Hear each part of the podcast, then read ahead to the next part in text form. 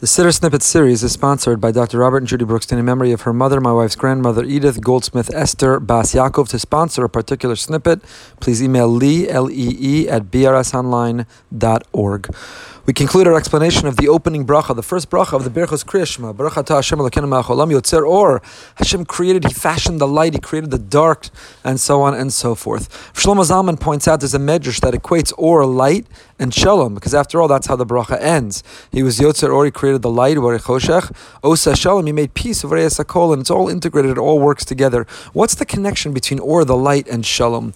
And Shlomo Zalman, I think, very much reflective of his incredible personality says that when it comes to the elements, often one is in conflict. There's a tension. One is trying to beat the other. They're in competition. Fire and water can't coexist, for example.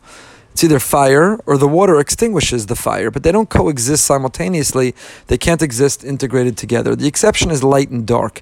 Even though dark is the opposite of light and may be the absence of light, a little bit of light can dispel a lot of darkness. And it makes it as if, the dark recognizes and as if it concedes to the light. When there's light, there's no room for darkness. The dark allows itself to be superseded without tension. One is not extinguishing the other. It's simply the presence of a little light can dispel a whole lot of dark. The dark is there, so to say, but the light is overshadowing, the light is dispelling it. Light is the symbol, therefore, of shalom, because it dispels the evil without conflict or tension. And that's what the Medrash means that Yotzer Oravori Choshech, the light and the dark, Osa Shalom, there's a harmony that can exist between the two our mission is to introduce light into the world in a way that will dispel the darkness. Let's dive in now to the paragraphs that follow this opening bracha. La'aretz v'ladarim.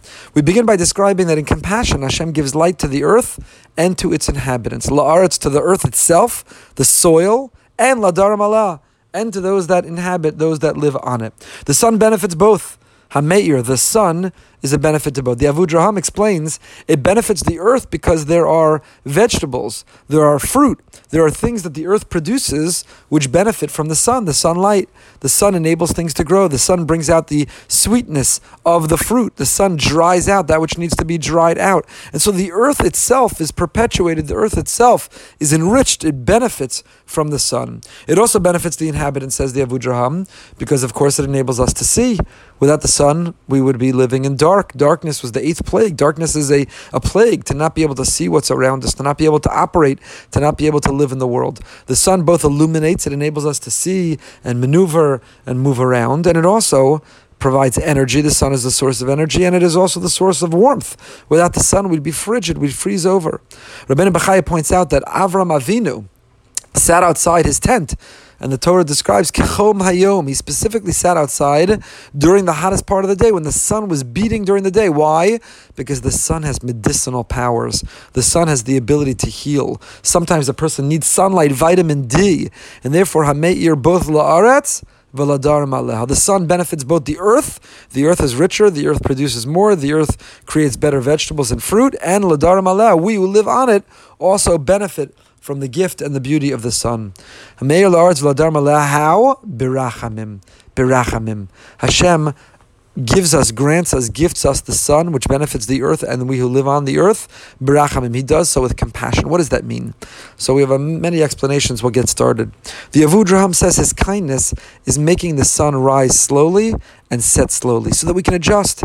If you woke up in the morning and the sun was already high in the sky, you'd be blinded. You wouldn't be able to live.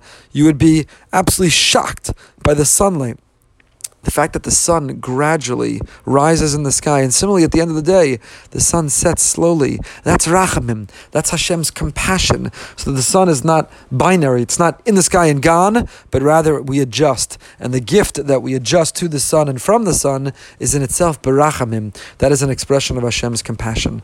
Rav Avram ben HaGra, the Gra's son, says the rachamim is that he put the earth at the exact right distance from the sun.